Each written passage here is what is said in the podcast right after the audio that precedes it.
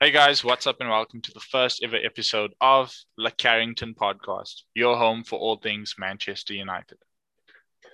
Obviously, with no United games on at the moment as the season has ended, we do still have some United players at Euros for the national teams. So with England, we have Harry, Dino, Rash and Luke.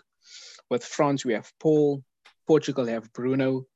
Spain have Dave. Scott with Scotland. Vic with Sweden, and finally DJ and the young Dylan Levitt with Wales. Unfortunately,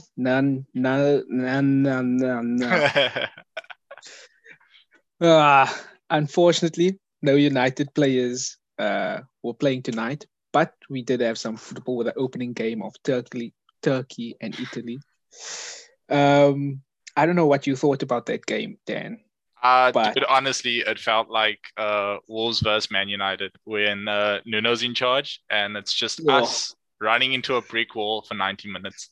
Yo, dude, that first half was same old that we have watched. You know, Turkey pressing in Italy's defensive third. Once Italy play themselves out of their press, Turkey just straight away into their low block. Compact. 8 men chilling in the box, dude. No one... No, like, dude, I fully get the tactic. I get you are the smaller team coming in. You want to play for the points or try and steal a win. I get that. But you are playing 8 men behind the ball, and you've got a brick of a player in Yilmaz up front by himself. You know, for how they were playing, I don't think Yilmaz was a proper option up front. I would have gone with Ünder. Because, like, I don't know, you saw second half when he came on, they were better going forward, even though they sacrificed something defensively. I think they should have started with Ünder instead of Yilmaz, and it would have allowed them to, you know, make those long passes up. And exploit the age of Italy centre-backs. You know, dude, like you saw as soon as he came on, the difference that their attack had, because he gave them more problems. You know, they sacrificed something defensively, like we said. But unfortunately, they did concede the goals after the substitution. But subbing a striker does not allow you to concede 3 goals. I think it was just Italy's pressure over the 90. Italy's like, that's one of the things. Italy's pressure, the difference in quality between the two sides, and just mistakes by Turkey. Like, I mean, for the first goal, unlucky for Demiral, but there's nothing you can do. Berardi just gets past Umut way too easily. Like, I don't know what he was doing there. Did his boot get hooked in the ground or what? I don't know, man. Berardi didn't even do much, dude. Let's be honest. You know, he just feint inside, goes where he was going anyway, and it's just cross into the box. Not much that Demiral can do about that one. And what a cross. It's the cross that strikers usually want, hard and in between the defensive line of goalkeeper. Yeah, because I mean, if Demiral leaves that, you have Immobile behind him. He scores that. Simple tap-in, you know. And in that situation, with that cross, as any centre-back touches the ball, it's going into his own goal. And that's exactly what happened. Any touch goes into the goal. And that's what happened.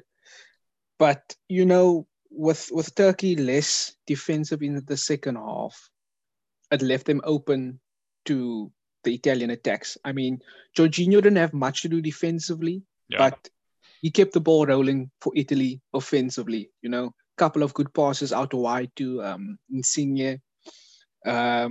What did you think of Insigne? Because he's quite gassed in Serie A quite a bit, especially online. He's definitely in the Hazard mold of small, nippy winger. That free-flowing left wing. I thought he was very hit and miss today. I was unimpressed up until the goal, if I'm going to be honest. Me as well. Like, I think he might do better with more space in behind. Yeah, that too, of course. Because, like, you know, with space in behind, he'll obviously have that space to run onto. Yeah. Or maybe even with a better midfielder linking up with him, because I think a lot of the Italian attack was just shoot and miss, pass and miss. You know, But it was just hope. Shooting hope from outside the box, you know. Exactly. Like just lumping the ball upfield from deep, hoping that someone gets on the end of it. Yeah. A weak attempt of trying to get the ball over your opposing centre backs. It just looked lackluster. And I mean, Italy didn't even have the height on Turkey to be trying those, you know, the size of that number balls. 5. Why are you trying to play it over him? Like, I was really impressed with him for most of the game. Yoksulu was so impressive all game until he came off, obviously. Yeah. And, you know, the second half, as they were less defensive with Ünder on, but he really impressed me with how, especially in the first half, how he would drop into the defense to make it a back 5 at times, but he was also more than willing and comfortable to step out and like extinguish any danger he saw. I mean, for the 90, they did soak up the pressure quite well. They did concede 3, we understand, but soaking up the pressure, 28 clearances, 14 interceptions, 50% tackle percentage isn't that bad. Like, you think it's horrible, but no one's really making tackles. Most of the defending comes from interceptions or bad passes, which Italy played quite a lot of. And blocks. Yeah, blocks as well. Yeah, like there wasn't, like we said, there wasn't much from Italy really in the creativity sense. Yeah. There's a lot of shooting and hoping. Yeah. 24 shots, 8 on target. Turkey did well defensively, but for what they got out of it, you know, with their simple mistakes, sloppy in possession, was pointless, you know. What do you gain from playing like that except, you know, 3-0? It was bound to happen that they lose the game because I didn't see enough of them going forward. Like you say, had they maybe started with Ünder, they could have had a threat going forward. Maybe that way they could have snuck a goal.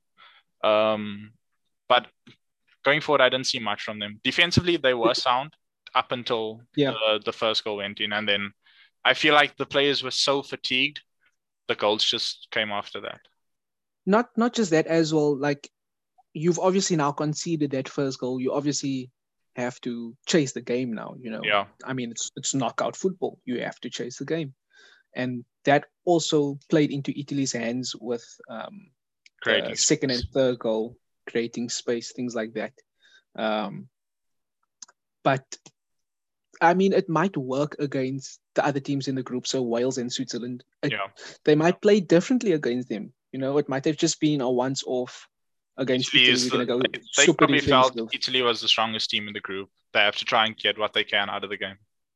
I mean, Italy are the strongest team in that group, but just the tactics were good.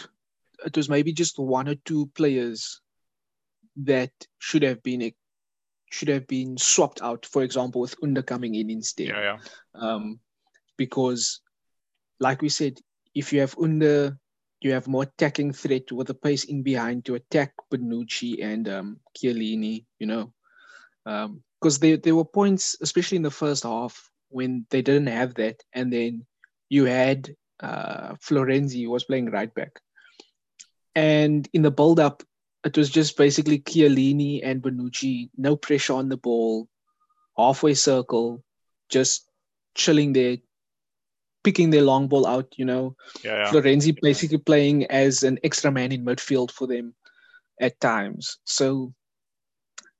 Different players maybe would have helped the tactics a little bit more, but definitely going forward in the group, I think it could work against the lesser teams of Wales and Switzerland. Man of the match for the game? Man of the match. That's actually a very good question. There was no one for me that stood out, especially. I mean, Spinazzola? You could say. Not bad. It wasn't bad, but not man of the match quality for me, you know. Yoksulu was good, but again, losing team, people don't like to give him man of the match, you know. Difficult, yeah. For me, Immobile was very good. He worked for his goal. He did. Yeah. He got the goal, got an assist. Going off that, but Immobile. Then again, Jorginho was also good in midfield. I have to give that to him. Yeah, you know, we hate giving credit, but it's when it's you due, have to. When it's due, you have to. But I would definitely say Immobile was good. He worked hard for his goal. He got an assist. I mean, yeah, it came off a mistake from a Turkey goal kick, but he got his assist. He got his goal. I mean, his goal is a poacher's goal. You have to be 100%. There to score it. You have 100%. To be there to score it. If you aren't in that 6-yard box, for example, because you dropped out to help with build-up play, for example, you're not going to be in that 6-yard box because you're probably going to be waiting. Yeah, you're probably going to be waiting at the penalty spot instead of being in the 6-yard box to pick up on those scraps, in a sense, you know. Keeper made a good save, but unfortunately for him, straight to Immobile. Unfortunately, we didn't have any United players on the field tonight. It was quite upsetting. We do have some pretty good games to see this weekend. Yes, we do. We do. So, firstly, we have Wales v Switzerland tomorrow. And then we also have England v Croatia on Sunday. And then you also have Belgium, you know, potentially handing out hiding to Russia. I understand international football can be boring at times, but I enjoy watching this Belgium team. And listen, my guy Yuri is, I'm telling you, he's going to do bits. Yeah, I'm calling it now. We both know. We both know how good Yuri is. But losing De Bruyne it's going to have an impact on how that team plays. Because, you know, De Bruyne is, you know, putting in those crosses for Lukaku and things like that. And that vision that he offers. Will they go forward? Definitely. But I think they're going to be missing a lot with De Bruyne gone. I do think top four is difficult. It's a difficult shot. We're not there yet, obviously. Yeah. But I think for this Russia game, I can't see any other result but a Belgium win. Nah, it's definitely a Belgium win. But like I said, if that's a hiding or it's just a 2-1, 1-0, you never know. Don't underestimate the little guys. You know. I'm just saying, I call it I'm keen to see the Wales game. I've been an admirer of Dylan Levitt for quite a while. He was obviously coming through with Jimmy Garner. Obviously, Jimmy got the plaudits. You know, got the more publicized loan move to the Championship of Watford and things like that. But Levitt wanted the opportunity to fight for a Euro spot, and he took a loan move that worked for him. Yeah. I mean, he's at the Euros, you know. He bossed that league. I don't think so. He bossed that league. Will he play? Will he play tomorrow? Potentially, maybe as a sub. I don't know if he'll start. You know, because Wales have players like Joe Allen, and I think his name is Joe Allen. I don't know. Yeah. Joe Allen, Ramsey's in as well. I don't know if he's fit though. Yeah, all so these ex-Arsenal players, they like these injuries, my guy. I'm just saying, they like these injuries, man. I'm keen to see Levitt though. He's very much a tempo controlling midfielder. Thumbs up merchant, definitely one of those. Yo, you're throwing the shade so early, dog. Episode 1, my guy. Just getting the people ready for what they can expect, you know. What they can expect of La Carrington to come. Keen to see those games. Hope that Rashi gets rested for this first game at least. I need my guy to just take a nap. I need him to chill. Look, if we both know Rash, if Rash is fit enough, Rash is going to start. Yes. But with Southgate, you never know. Because, I mean, what I'm hearing is he wants to be playing with 3 fullbacks in the first game against Croatia. So how did this guy get this job? How did he win a FIFA competition? What am I missing? How is he managing England? That the what was it? Was it the World Cup 2018? You know, set pieces. That's coming over. East Coast merchant. Coming over. Come on, you know. God, I can't stand the fact that this guy. Listen, I don't care about. I'm gonna be real. I don't care about any of these Euro teams like that. We live in South Africa. Come on.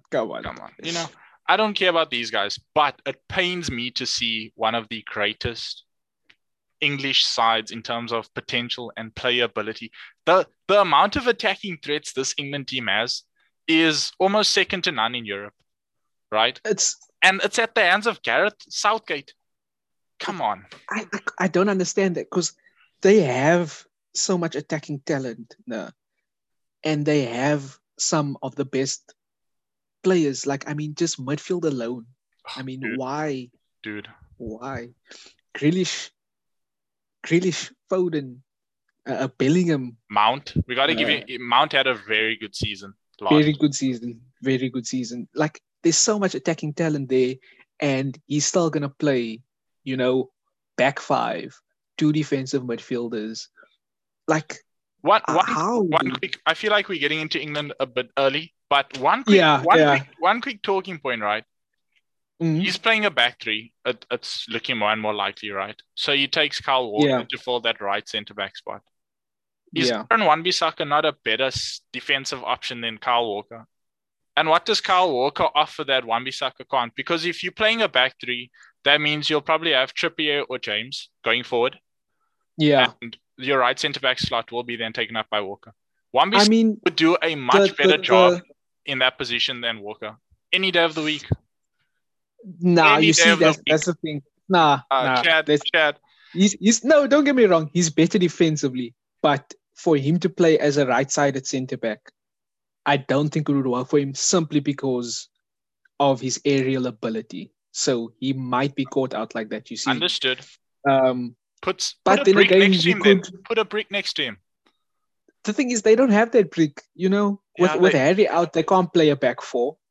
So they have to... Getting Harry injured so he doesn't get a full Euro campaign, so he's fit and ready for the new season. You know, my manager thinking 1, 2, 3 steps ahead, you know.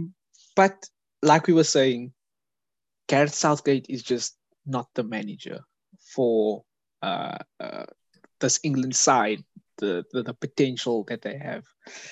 But, I mean, we're getting ahead of ourselves, you know. We still have Dino in Switzerland with the Wales v Switzerland tomorrow. And, of course, the Belgium game. I'm thinking Denmark v Finland could be interesting, could be wrong. But think by yourself, my guy. Think by yourself.